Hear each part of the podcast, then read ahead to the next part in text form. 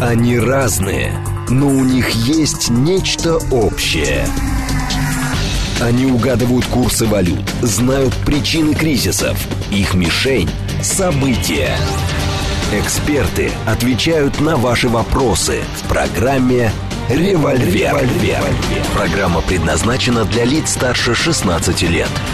10.06, столица радиостанция «Говорит Москва». У микрофона Евгения Волгина. Всем доброе утро. Программа «Револьвер». Андрей Фролов к нам пришел после небольшого перерыва. А, доцент Высшей школы экономики. Здрасте, Андрей. Доброе утро. Наши координаты 7373948, телефон, смски плюс 7925 888 8948, телеграмм для ваших сообщений «Говорит Москобот». Смотреть можно в YouTube-канале «Говорит Москва». Стрим там начался. Все по военной теме сегодня будем обсуждать. Много тем.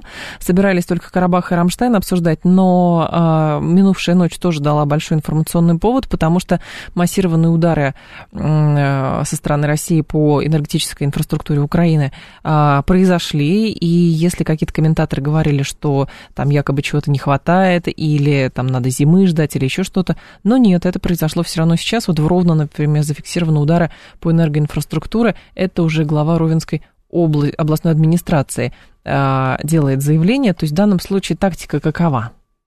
Чья? Их или наша? Наша, наша. Не, а, собственно, ничего не меняется здесь, и есть, очевидно, у Генштаба некий план, а, некий набор целей, которые Мгм. надо в первоочередном а, каком-то поражать режиме, да. Все это в режиме, опять-таки, судя по всему, реального времени мониторится средствами разведки различными, и техническими, и, видимо, агентурными. И уже в зависимости от этих данных наносится удар. То есть вот попытка западной, ну и украинской пропаганды увязать наши удары с какой-то там местью. Вот гарантию даю, что сейчас начнется разгон в СМИ там, что значит сегодняшний удар – это месть России за заявление Зеленского в ООН и, соответственно, месть России за то, что в ООН прошло все не так, как мы хотели. А мы не первые начали про удары возмездия говорить?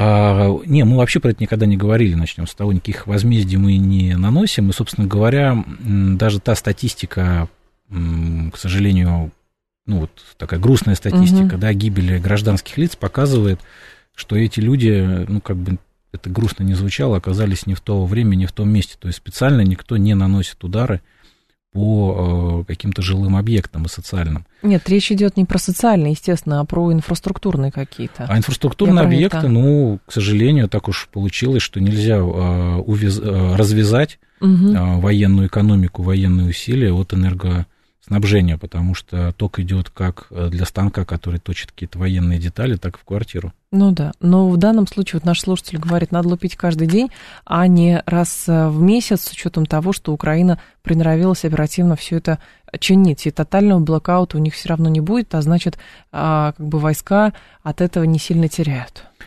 А Вступлю в заочную дискуссию Давайте. со слушателем. Дело в том, что когда мы говорим про удары по энергообъектам Украины, мы всегда должны иметь в виду один нюанс, который, Мгм. наверное, является спецификой именно украинской ситуации. Да? Так. Это то, что львиная доля генерации украинской приходится на атомные станции. Даже до всех событий, даже до 2014 года а, атомная генерация вырабатывала более 50% электроэнергии в стране. Так. Очевидно, что с учетом потерь мощностей э, в новых регионах российских, с учетом а, износа какого-то естественного, да, потому что никто в энергоструктуру Украины не вкладывал все эти 30 лет денег, Мгм. Очевидно, что э, загрузка на АЭС, э, то есть давайте так, АЭС сейчас являются основой э, энергетики Украины, но поскольку это атомные станции, мы не можем по ним наносить удары. За все время, насколько я помню, и то мутная такая история, был э, поражен только блок подстанции рядом с одной из атомных станций, то непонятно, что туда прилетело. Как А мы- как же, откуда, вот, Андрей, помните, когда на- начали массированно наносить удары именно по объектам энергетической инфраструктуры, по подстанциям и так далее, и обращали внимание, что вот по самым крупным, не именно по там, распределительным станциям и так далее, как раз удары не наносятся, а наносятся по мелким, и Украина быстро это все даже зимой смогла там привести в какой-то вид, чтобы этим пользоваться. Ну, опять-таки, да, во-первых, никто не ставил задачу заморозить Украину, включая угу. мирное население. То есть э, могу предположить, что те цели, которые поражались, они были связаны с конкретной какой-то деятельностью военной в этом регионе, ну вот в этом районе, так. на которую та, та или иная подстанция или ТЭЦ а, вели. К тому же тут еще есть же момент. То есть, когда нам говорят, что поражена ТЭЦ какая-то, а, мы должны иметь в виду, что, возможно, это не ТЭЦ была поражена как таковая, как объект инфраструктуры, а, к сожалению, опять-таки, это уже стало практикой. А, вооруженные силы Украины в местах энергетической инфраструктуры, социальной инфраструктуры размещают свои склады, размещают свои вооруженные силы, поэтому вполне возможно, что на этих объектах поражались не, грубо говоря, не генераторы, а поражались склады какие-то склады какие или места размещения живой силы. Ну, как, как раз вчера, по-моему, днем было это заявление, сейчас найду. Вот, вооруженные силы России нанесли удар высокоточным оружием и ударными БПЛА по местам хранения киевским режимом крылатых ракет э, Storm Shadow, боеприпасов с объединенным ураном, а также Центром радиотехнической разведки и подготовки диверсионных групп ВСУ. Цель удара достигнута, все объекты поражены. Это вот отчет Министерства обороны как раз. Ну, там не сказано, где эти объекты. Не были. сказано, где. Но вот э, как бы опосредованно, с учетом того, что Минобороны не конкретизирует, а украинские власти пытаются говорить, там у нас отрубило электричество, здесь у нас еще что-то, они же тоже не говорят, что а у нас поразили склад. Они говорят, а у нас электричества нету. Да. Поэтому, в принципе, в общем, не надо быть бином Ньютона, чтобы понять и как бы сложить дважды два, что и как. Ну, хорошо, а в дальнейшем? Ну, видимо, то, о чем э, украинская сторона говорит э, в последние дни, а именно следует ожидать, как они считают, угу. э, интенсификация российских ударов по энергоструктуре, ин, энергоинфраструктуре э, к зиме. Э, ну, на мой взгляд, э, эта гипотеза имеет право на жизнь. Угу. Э, ведь тут же тоже важный нюанс. Да, безусловно, украинская сторона довольно оперативно а, перебои в подаче электроэнергии э, возмещает как-то, да, ремонтирует. Да. Но система, она же, скажем так, запас ресурса, да, энергосистемы, он не бесконечен. И с учетом того, что сама по себе инфраструктура была уже очень сильно изношена, регулярные удары точечные, ведь энергосистема это же, в принципе, замкнутый цикл. И если ты начинаешь какие-то, в каких-то отдельных ее точках создавать перегрузку, угу. то это может привести к цепной реакции. Ну, собственно, классика жанра, это 2005 год Москва, подстанция Чагина, да? Да. Вроде да. электроэнергии много везде, но вот за счет того, что это все закольцовано, половина Москвы осталась без электричества, да? Хотя это, казалось бы, одна маленькая подстанция, это даже не ТЭЦ была. Поэтому полагаю, что да, а с учетом того, что, судя по всему, Украинские власти и так сейчас по максимуму загружают э, как атомные электростанции, так и гидроэлектростанции, а с точки зрения гидроэлектростанции это приводит к тому, что уже сейчас, судя по всему, понизился уровень воды в водохранилищах оставшихся, да, а это означает, что могут быть проблемы зимой и весной из-за того, что именно уровень воды ниже. И, собственно говоря, вот я не специалист в энергетике, но по моим каким-то таким дилетантским соображениям, вот то, что происходит, медленно, но верно приводит к тому, что система, она значительно быстрее приходит к износу и к какому-то коллапсу. То есть количество, даже сейчас уже по отдельным новостям видно в каких-то отдельных городах украинских регулярно происходят какие-то ЧП, угу. связанные с ЖКХ. А, ну, ЖКХ в данном случае я имею в виду энергетику. Либо электричество отключилось на несколько часов, либо воды нет, либо еще чего-то, либо и то, и другое. То есть, причем без воздействия а, российских каких-то средств поражения. Поэтому Судя по всему, с прибытием зимы, с появлением а, морозов, эта ситуация может только ухудшаться.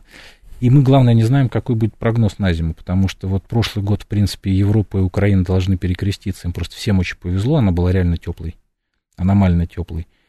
Что будет в этом году, не знает никто. Если, например, температура вернутся к средним значениям угу. а, в той же Украине, я думаю, что это будет колоссальная нагрузка на энергосистему. Но, с другой стороны, помните, в прошлом году, как раз когда системные удары начались по инфраструктуре украинской, предполагалось, моделировалось, что это позволит эм, оттянуть силы с фронта Ну, то есть, или там перераспределить в большей степени вот э, всю нужду именно на фронт. То есть гражданское население останется без электричества, без всего, и, соответственно, будет гораздо сложнее там властям справляться со всеми там социальными аспектами. Но по факту это, этого не произошло, фронт не упал, ничего. И тут, значит, э, параллельно сейчас говорят про там, третью волну вот этого контрнаступления, будет, не будет, продолжит ли сражаться за домик лесника, тоже непонятно. То есть у нас одна модель, ну, по крайней мере, в публичном поле присутствует, на Украине другая модель. А, соответственно, мы ждем, что фронт вот-вот посыпется, но фронт не сыпется. А это же вещи, они параллельные. То есть да? э, мы-то говорили про удары по инфраструктуре, угу. а опыт той же Германии, например, Второй мировой войны показывает, что ВСК даже при полностью практически разрушенном тылу могут еще довольно долго сопротивляться и не рушиться вот в таком, да, э, скажем так, очевидном плане, да. Собственно, Задача-то ударов по инфраструктуре, она же, как я говорил, она не заключалась, во-первых, ну, честно скажем, у нас нет возможности каждый день выпускать по сотне ракет. И, то есть, я думаю, что если бы такая возможность была, она, конечно, была бы реализована. Но мы упираемся в то, что, в принципе, с российской точки зрения, российское руководство много раз подчеркивало, что это специальная военная операция, это не война. Никого поэтому мы явно а, самоограничиваемся в очень широком спектре вопросов, да, военных уже чисто, это первый момент. И второй момент заключается в том, что ударами по инфраструктуре мы решали, опять-таки, чисто военные вопросы. Мы не хотели а, полностью разрушить украинскую энергосистему. К тому же я еще раз повторю, что это невозможно сделать без серьезных внешнеполитических рисков, угу. без ударов по атомным станциям. То есть я думаю, что если бы украинская энергетика была бы полностью неядерной, то весь э, рисунок, скажем так, нашей борьбы с их инфраструктурой был бы совершенно иным. Угу. Такими темпами еще лет сто будем ждать. Нужен быстрый и полный блэкаут, говорит Виталий. Всем хочется очень быстро. Вот всем почему-то хочется всем хочется быстро. быстро и блэкаут, два слова, да, на Б. А, но не так не получится. А, мы же все хотели тоже быстро, чтобы, в принципе, СВО закончилось, да, там, к лету. Украина большая страна. Еще тоже не стоит забывать, что Украина большая страна. И главное, что за Украиной стоят э, серьезные ребята. То есть, опять-таки, не секрет, что если бы не было вот этого внешней подпитки, все бы, наверное, как раз вот прошлым летом или к концу прошлого лета бы действительно закончилось. Хорошо, а вот этот спор, э, заочный или уже очный скандал э, между Киевом и, и Польшей, Дуда сказал, все, больше ничего поставлять не будем. Ну, мне такое ощущение, что это какой-то театр юного зрителя, да, да происходит. Все-таки. Угу, это какая-то такая постановочная история. А мы же не должны забывать, что у Дуды выборы на носу. Угу. Вот, и проблема Украины и то, что на Украину слишком много внимания и ресурсов уделяется, она во внутриполитической польской повестке, этот вопрос, он присутствует. И Дуда, видимо, сейчас, возможно, даже по договоренности с Зеленским. А, вот они сейчас устроили а, постановку произведения Чехова, да, как два человека поссорились. И сейчас вот э, выборы пройдут, э, они обнимутся где-нибудь в Люблине или во Львове, и все пойдет по накатанной, да. То есть, ну, на самом деле, э, с точки зрения политики даже, да, и с точки зрения просто здравого смысла, то есть вот Дуда был одним из главных спонсоров всех военных усилий Украины на протяжении даже не то, что всей СВО, а даже сильно до СВО. Ну, Дуда и компания, да, и вообще Польша. И тут вдруг внезапно все свои инвестиции обрубать из-за того, что там кто-то где-то зерном что-то не поделил, ну, мне кажется, это все так э, довольно слабо все выглядит. И очень такими, такой толстой, суконной белой ниткой шито. А у нас все ждут с надеждой смотрят, смотрят, ну, сейчас, если уж там Моровецкий с Дудой ничего поставлять не будут, значит, э, Украина падет. Но нет, это... И второй момент тоже, желаемое. знаете, есть э, такая же хорошая фраза «превращать нужду в добродетель». Да. А нужда-то в чем заключается? Что поляки, в принципе, действительно, если уже абстрагироваться от какой-то теории заговора, все, что они могли легко и безболезненно Украине отдать из того, что у них было, они отдали. И э, каждая новая поставка со стороны Польши, это уже, ну, то есть серьезная такая для них дилемма уже собственной безопасности. То есть мы отдадим, а вдруг, значит, они же постоянно тоже тему крутят, что русские следом э, за Украиной туда прибегут, будут зачем-то Польшу захватывать, а значит, нам тоже нужно защищаться. А если мы сейчас все туда отдадим, они, значит, все продадут и сожгут в бесплодных мясных штурмах, то мы-то останемся, получается, ни с чем. И, э, опять-таки, поляки же отдавали, в принципе, то, что э, им самим было не очень нужно. То есть это либо те советские вооружения, которые и так, и так бы они списали, потому что они не вписывались уже в новую схему материально-технического снабжения и перевооружения, которые они проходят, либо те вооружения уже постсоветские, которые по разным причинам оказались, может быть, не столь удачными и э, сейчас замещаются более успешными какими-то образцами, как то в стрелковке, угу. в артиллерийских системах. Поэтому поляки не стоит, э, как говорится, за чистую за чистый грош польский, да, принимать вот эту всю демагогию, которая сейчас разворачивается.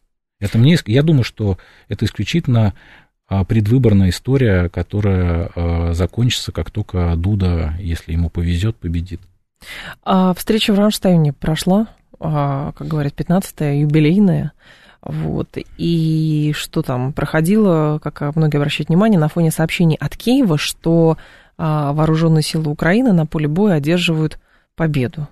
Вот. Глава Пентагона, открывая заседание, говорил, что значит, поблагодарил Резникова за усердную работу, преданность делу, за все, что он сделал для свободной Украины. Ну и, соответственно, там пообещали танки в очередной раз. Про что эта встреча была? Она про то, что все, гроши закончились. То есть, э, Серьезно? Конечно. Да? Ну, то есть, если мы посмотрим на те заявления а, стран-участниц, которые были сделаны по итогам Рамштайна, угу. мы не увидим ничего какого-то сверхъестественного. То есть в значительной степени те, а, ну, в том числе по танкам, заявления, которые были сделаны, в частности, датчанами, это все старые обязательства, которые уже звучали сильно до Рамштайна. Другое дело, вот нам призываю и нас с вами, и наших слушателей внимательно а, следить за тем, что будет сегодня происходить в Вашингтоне, где встречается Зеленский с Байденом.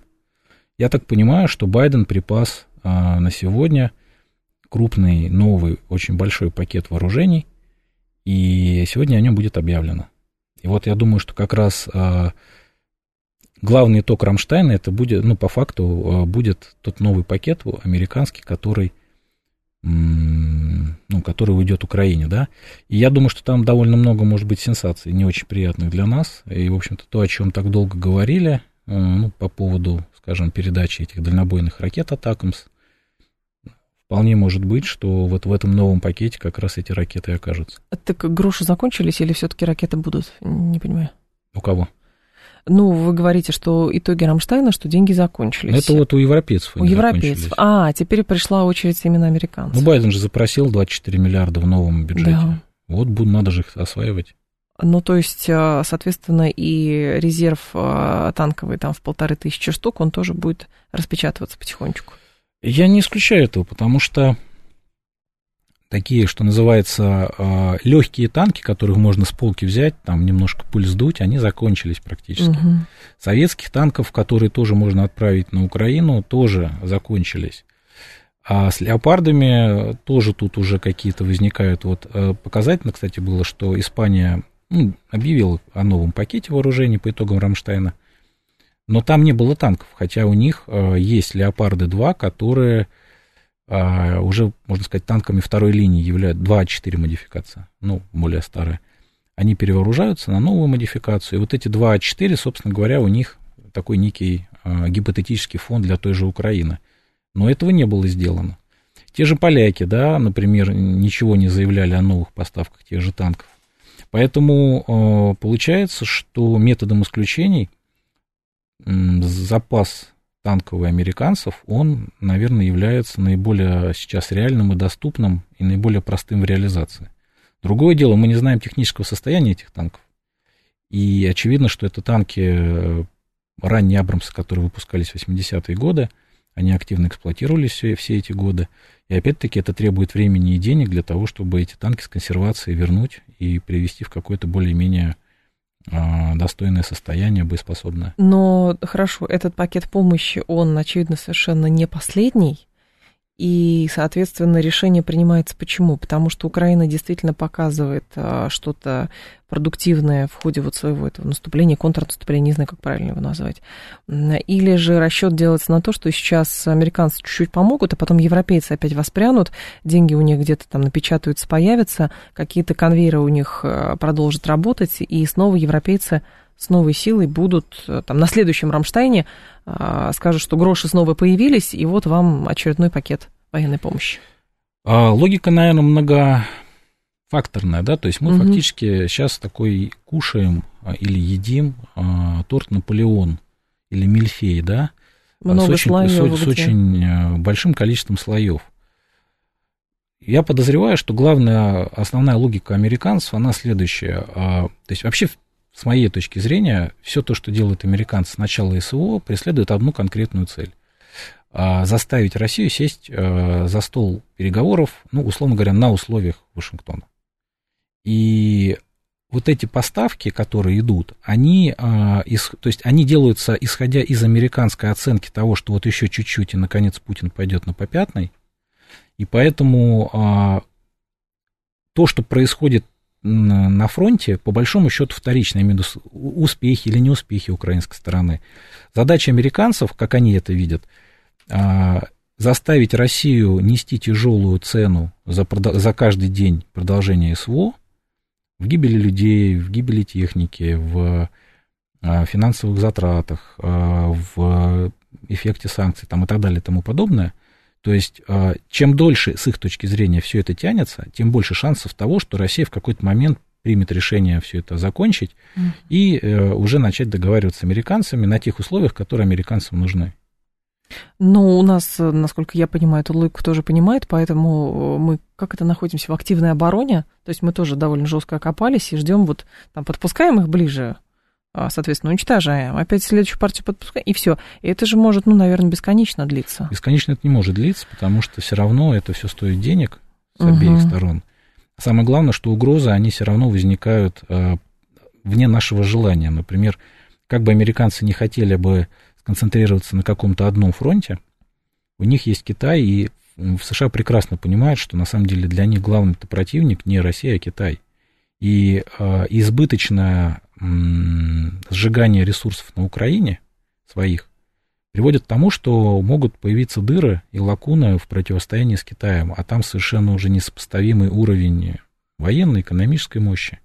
Поэтому для американцев это тоже не игра в бесконечность. То есть они тоже не могут себе позволить бесконечно. Тем более, обратите внимание, с каждым новым, условно говоря, полугодием, с каждой новой четвертью украинского конфликта цена поддержки Киева, она растет потому что все самое дешевое, все самое доступное, как я уже говорил, оно с полок сметено, угу. и теперь для того, чтобы поддерживать этот механизм, нужно уже тратить свои танки, закупать уже новые боеприпасы, ну и так далее и тому подобное. Это совершенно другой ценник. Но ВПК-то при этом только радуются, точнее, компании, которые относятся к военно-промышленному Ну, во-первых, не все радуются, потому что не всем это перепадает, да, во-вторых, э, опять-таки, тут же для производителя всегда есть риск, то есть сейчас у него, как говорят в английском языке, бананза, да, угу. то есть все замечательно и хорошо, а через год, когда политики примут решение, что надо сворачивать, они резко сокращают их гособоронзаказ, и, и чего делать ему?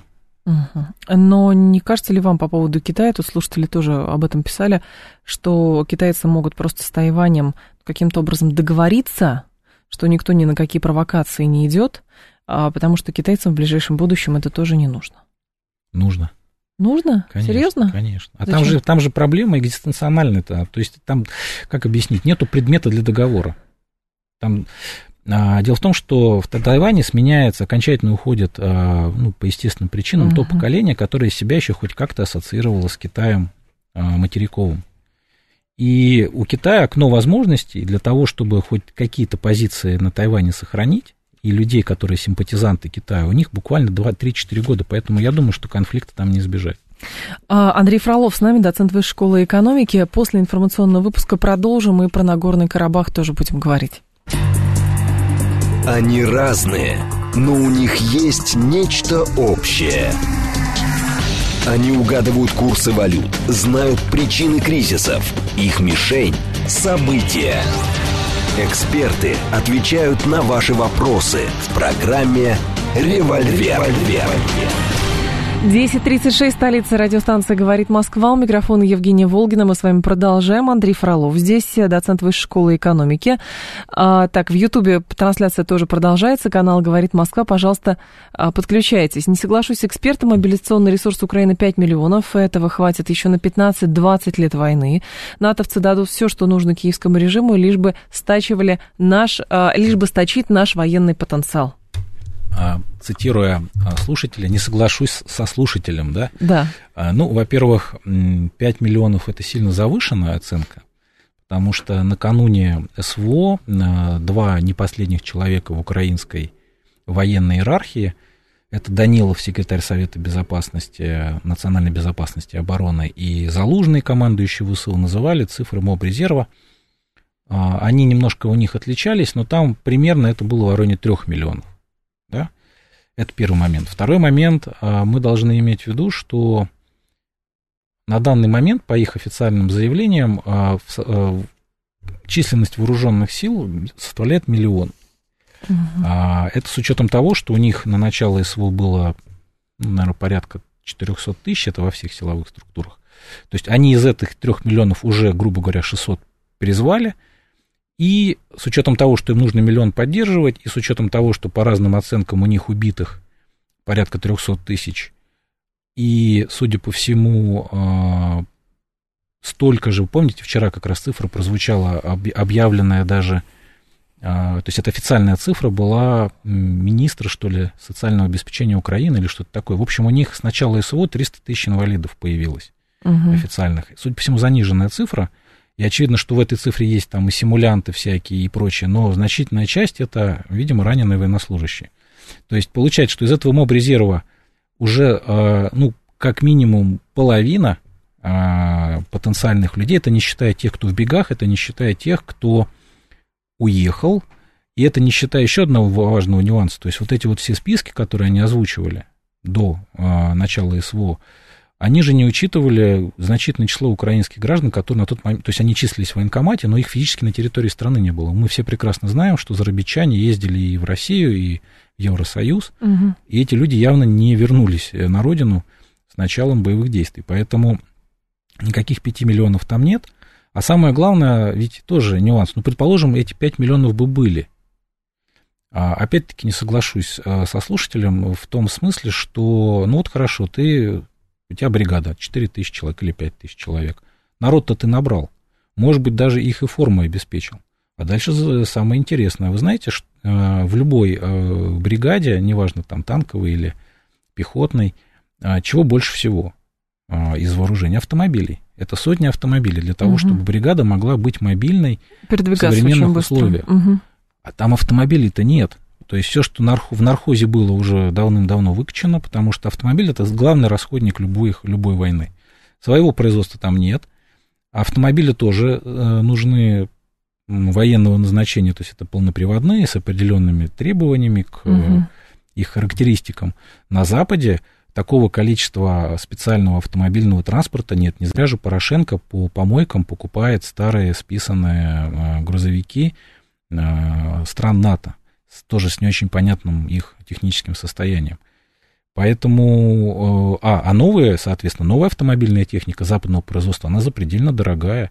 То есть вот эти все последние контракты, которые заключались странами НАТО, например, на закупку грузовиков, те же МАНы, Вольво, там каждый автомобиль по 300, по 400 тысяч долларов. То есть чисто технически возникают а, проблемы в снабжении, вот, допустим, вот этой вот потенциальной группировки новой? Снабжении рас и в оснащении, чтобы полностью угу. по штатам их э, оснастить оружием, э, главная техника и так далее. Но люди предполагают, видимо, говоря про 5 миллионов резерва на Украине, предполагают, опять же, мыслят в масштабах э, Второй мировой, там, Великой Отечественной войны, когда, значит, пехота со штыками и идет в атаку. Ну, наверное, так.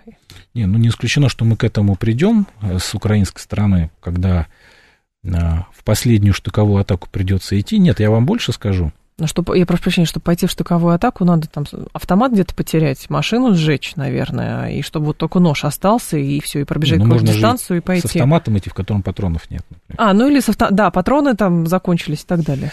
А, дело в том, что по ряду каких-то оценок угу. на Украине начали уже много, ну, какое-то значительное время назад подготовку, как, как бы так выразиться-то. В общем, а, они готовятся к партизанской войне на потерянных территориях. То есть mm. население готовится к партизанским действиям, видимо, делаются какие-то схроны оружия, там еще чего-то. То есть а, это все такими методами никакую войну не выиграть, но задача, значит, максимально все это растянуть и максимальные там потери принести российским войскам. То есть складывается впечатление, что, в принципе, в Киеве сами не верят в то, что они, в принципе, могут победить. И Но сворачивать лавочку они не будут. Сворачивать точно. нет, а это как бы настолько много уже в это вложено. Причем Киев-то здесь, э, тоже уже это очевидно, не является главным каким-то акционером. То есть э, решают-то не в Киеве эти все вопросы. И поэтому, как опять-таки мы в первой части говорили, у Вашингтона есть очень конкретная и понятная логика. Угу. Мы сейчас не будем ее обсуждать, в смысле, насколько она реалистична или нет. Но эта логика существует, и пока в Вашингтоне не поймут или не придут к выводу, что это, это направление тупиковое и не достигает своих целей, я полагаю, что ничего не изменится. Кстати говоря, тоже некий парадокс. Я об этом как-то вот размышлял. У нас же получается вот этот условный Запад, он же внутри не гомогенен в плане отношения к СВО и в плане какой-то риторики. И вот мне кажется, ирония вообще заключается в том, что Вашингтону и Соединенным Штатам, как говорят народе, переобуться в отношении, в своем отношении к конфликту и в отношениях с Россией намного проще, чем Евросоюзу. Почему? я подозреваю... Не, американцы очень прагматичны. Они могут вот по щелчку, э, в принципе, да, очень резко изменить курс, если им это выгодно. Примеров миллион И начинают... они это объяснят. А дело им даже объяснять не надо. То есть это, это в интересах Соединенных Штатов. Ну, классика жанра – это вот сделки с Ираном бесконечные. То есть, с одной стороны, это 40-летнее санкционное давление, с другой стороны, начиная с Иран-Контрас, постоянно, если это нужно Соединенным Штатам, постоянно находились какие-то возможности с Ираном а, какие-то вопросы решать.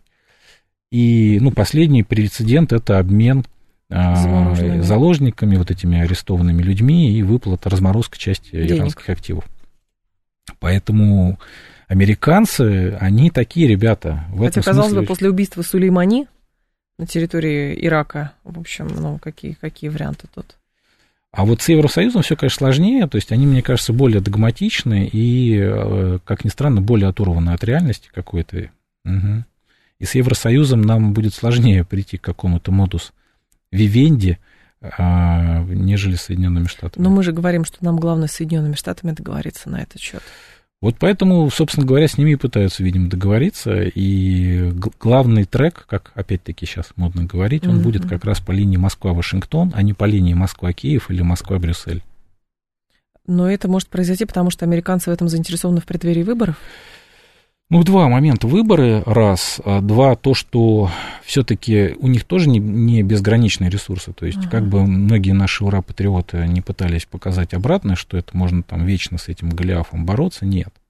И третий момент, о чем мы опять-таки говорили чуть раньше, это уже собственные американские а, проблемы в Азиатско-Тихоокеанском регионе и очевидное а, резкое ухудшение отношений с Китаем. И сейчас, кстати, очень интересная история развивается, э, что называется, на полях. Это взаимоотношения Канады, слэш Соединенных Штатов и Индии. То да, есть вот буквально кстати, сейчас там... новость была, что, ну, то есть э, Индия прекращает визовое обслуживание канадских граждан. А я не исключаю, что может дойти до отзыва послов. А поскольку Соединенные Штаты в этом вопросе, они скорее сторону Канады заняли, то есть будет, конечно, очень прикольно, если после двадцатки в Индии которой все там, значит, в десна целовались. Сейчас э, уже индийский Иван Иванович с американским Денисовичем опять разругаются, и Индия опять станет невольно э, в, в ту группу стран, которые, в общем-то, волен с нолен стали на стороне России, но не потому, что они за Россию, а потому, что они против США. По поводу Карабаха у нас 14 минут остается. А вот последние новости какие были. Делегация армян Нагорного Карабаха прибыла в город Евлах для встречи с представителями Баку. Алиев и Эрдоган обсудили по телефону завершение а, значит, боевых действий. Они называются антитеррористические мероприятия в Карабахе. Пресс-служба президента Азербайджана делает такие заявления. Ну и, в общем-то, все. Сутки все это продлилось, а дальше? И, соответственно, для нас что это значит? Да ничего.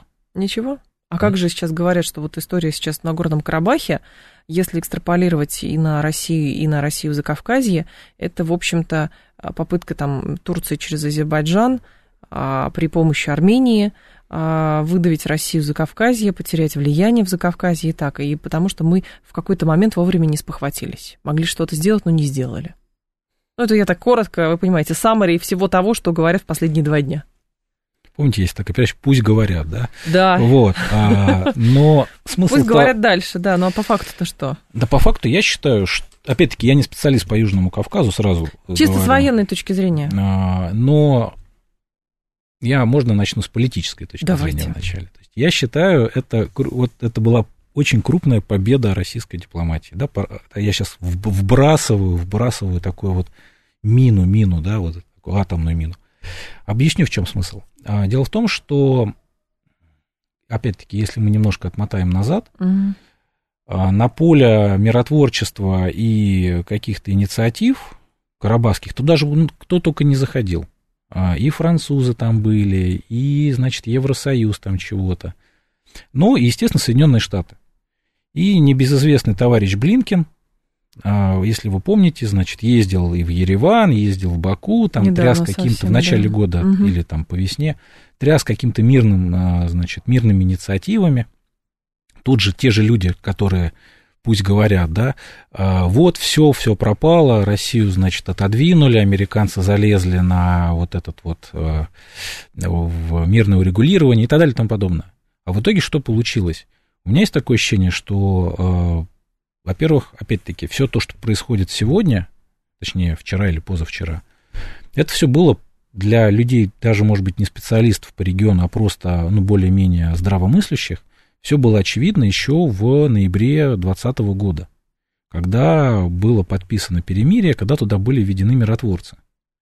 То есть, а, мне кажется, было понятно, что э, переход Степанакерта да, под азербайджанский контроль это вопрос времени, причем это вопрос не какого-то отдаленного времени, а вопрос ближайшего времени. Вопрос это... здесь обстрел, э, как бы вопрос э, способа перехода. Вот он сейчас что. А это не важно. На самом деле это второй уже вопрос. А, и получается, что как бы Россия, если мы опять же обратили, обратим внимание, угу. в этом году немножко как бы в тени была. То есть мы как-то чего-то там вяло комментировали, но мы не лезли никакими своими инициативами вот в этот вопрос армяно-азербайджанский.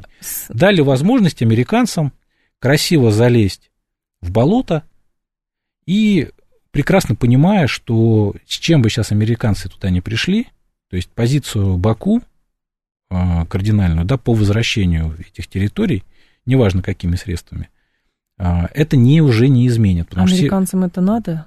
Ну, это говорит о том, какое у них э, внешнеполитическое планирование и анализ. То есть они залезли, попытались залезть в этот поезд, в последний вагон, последнюю дверь. Причем так получилось, что тамбур был уже заплеван, и дальше тамбура их никто не пустил. И в итоге Блинкин оказался вместе с Вашингтоном и Байденом в этой истории полностью ну, дискредитирован. То есть американская дипломатия здесь ничего не добилась, и в итоге силовым методом э, Баку этот вопрос закрыл. То есть поэтому а, первая реакция, по-моему, даже Блинкина, если не ошибаюсь, была такая, мы сейчас не можем ничего комментировать, может быть, потом попозже, если у нас будет время. Не, у них была первая реакция, что они, значит, громогласно призывали там, значит, Баку э, начать переговоры, там, остановиться, но, как мы уже знаем, пока азербайджанская армия не дошла до тех точек, которые были предписаны, никто там останавливаться не собирался. Нужна ли нам база в Армении, какова вероятность, что она будет закрыта, спрашивает слушатель. Я думаю, она нужна, знаете, по какой причине? Даже не столько военной, потому что там эти 8-10 самолетов, которые находятся, они, в общем-то, с точки зрения даже там гипотетического противостояния с Турцией или даже с Азербайджаном, они ни на что не влияют. Это скорее история про то, что все-таки, ну как ни крути, у нас с Арменией очень долгая история взаимоотношений и очень а, мы тесно связаны, то есть не, нельзя просто так взять и уйти. Это первый момент. А второй момент заключается в том, что э, что бы там ни происходило, все равно э, наличие базы, оно немножко уравновешивает какие-то амбиции региональные, как Азербайджана, так и Турции, ну и, возможно, даже Ирана. Поэтому иметь хотя бы возможность хоть как-то контролировать там ситуацию и проецировать там силу, ну, от нее отказываться не стоит, тем более, что, в принципе, наличие этой базы не является каким-то сильным для России бременем. Почему у нас тогда в последние дни говорят, что вот то, что произошло, во всем виноват Пашинян, он, значит, обманным путем к власти пришел, а, армянские патриоты его не скинули, других дружественных не поставили, и теперь пусть расхлебывают сами, вот, а мы все, что могли, сделали. Ну, опять-таки, мне сложно комментировать э, внутриполитическую повестку Армении, угу. я не специалист по этой стране. Э, мне кажется, что Россия все, что могла сделать, она сделала. Э, российские миротворцы там находились, они кровью заплатили за решение Карабахского вопроса, причем дважды заплатили в 2020 году и вот сейчас. Поэтому предъявлять претензии к нам, что мы просто там отстранились, наверное, это не совсем честно. Кто бы это ни говорил. А другое дело, что для, для России, наверное, вот этот миротворческий контингент, конкретно в Карабахе, он уже действительно смысла особого не имеет. И, как ни странно, с э, военной точки зрения, высвобождение практически целой бригады Э, российских вооруженных сил э, с учетом происходящего на Украине абсолютно лишним не будет. А после того, как Минобороны вчера подтвердил, что погибли российские миротворцы в ходе обстрела, а сразу же пошли комментарии, что это как бы сценарий Южной Осетии 2.0. Почему нет? Что, мол, ну, какое-то наступление там или что-то такое? Ну будет да, что смысле? если убили, вот тогда убили российских миротворцев, расстреляли казарму, и формально это стало началом как бы вот российской операции по принуждению Грузии к миру. А в данном случае, ну вот вчера там нота озабоченности была и так далее, и больше ничего. Да не, ну очевидно, что в этой истории явно там никто никакого злого умысла не нес, то есть Опять-таки, да, к сожалению, миротворцы оказались не в то время, не в том месте, тем более ездят они на точно такой же технике, как и армянские вооруженные силы, поэтому их просто приняли, видимо, за какой-то отряд или группу военнослужащих, либо, ну, поскольку, как мы знаем, а, Арме... Армении, армянской армии нету в Нагорном Карабахе, видимо, их приняли просто за вооруженные отряды именно как раз Арцаха, да. 7373948, телефон прямого эфира, пару звонков примем. Здрасте, слушаем вас, алло, пожалуйста. Добрый день, Сергей да. Алексеевич. Да, Сергей Алексеевич. У меня вопрос относительно ваших слов, Андрей, что главной целью США в операции заставить Россию сесть за стол переговоров на условиях Вашингтона. Это на Украине. Скажите, угу. с начала спецоперации по настоящий день, какие вы увидели какие-то реальные причины, там, факты, признаки в части нашего боевого потенциала – которые могли бы реально свидетельствовать, что нас могли действительно заставить сесть за стол переговоров, да еще на условиях Вашингтона. Спасибо. Ну, главная эта логика в том, что они же постоянно тему качают, что, э, во-первых, Россия, Милли вот э, на Рамштайне заявил, что Россия освободила 54% территории Украины. Ну, в смысле, не Россия освободила, а Украина освободила 54% занятых Россией. Ну, правда, не уточнил, от, от какого Э, считать, да, э, столба. Угу.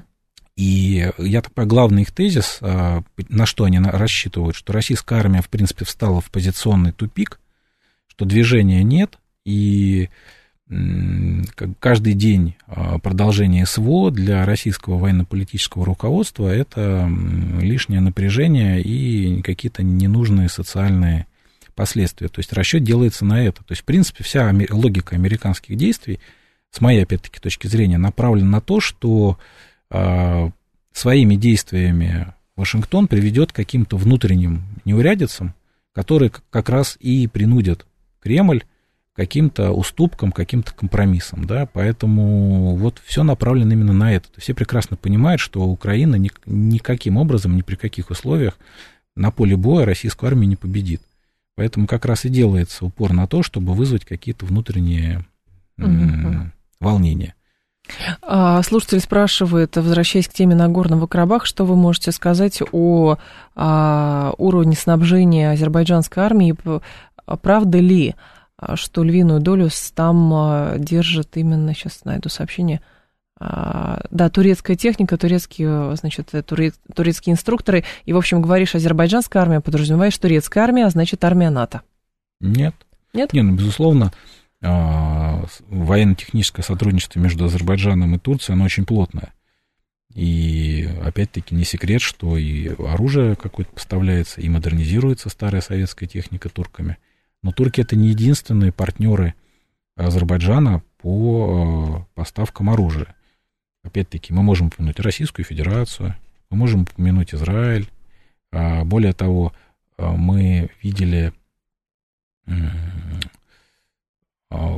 последнюю как раз вот за эту однодневную операцию, даже пакистанские были э, РСЗО там.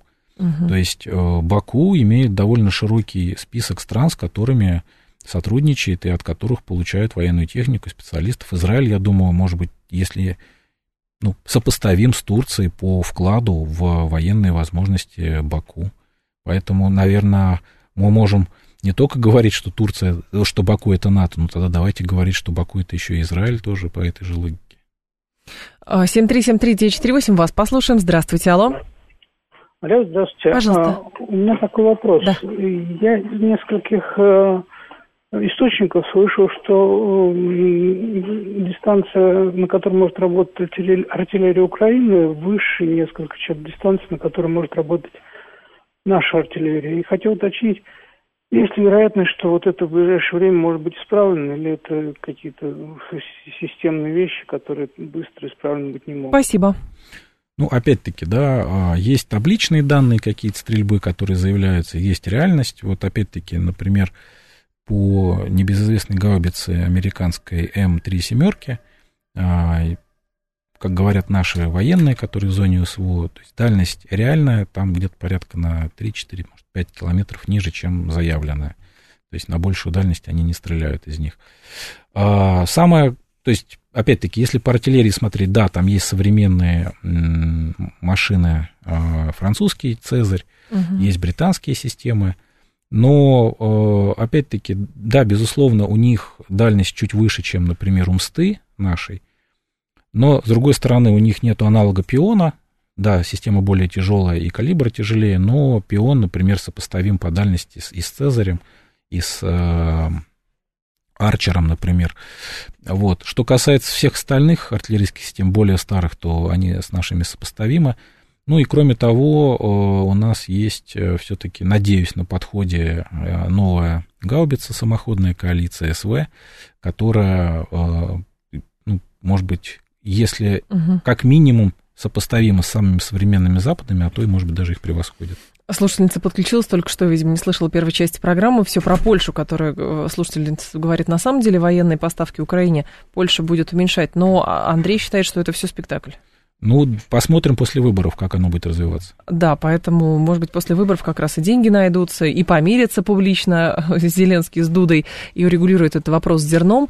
Так, кто-то говорит, почему а, в случае заморозки конфликта Почему в случае заморозки конфликта в Нагорном Карабахе а, цикл был просто 30-летний? Почему нельзя было все это ни меры, ни войны растянуть на более долгий срок? Потому что это Азербайджан не устраивало, а в какой-то момент у них появились ресурсы для того, чтобы кардинальную модернизацию армии провести и решить вопрос военным путем. А, это была программа «Револьвер». Андрей Фролов был с нами, доцент Высшей школы экономики. Андрей, спасибо, ждем вас снова. Далее у нас информационный выпуск. В два часа я к вам вернусь.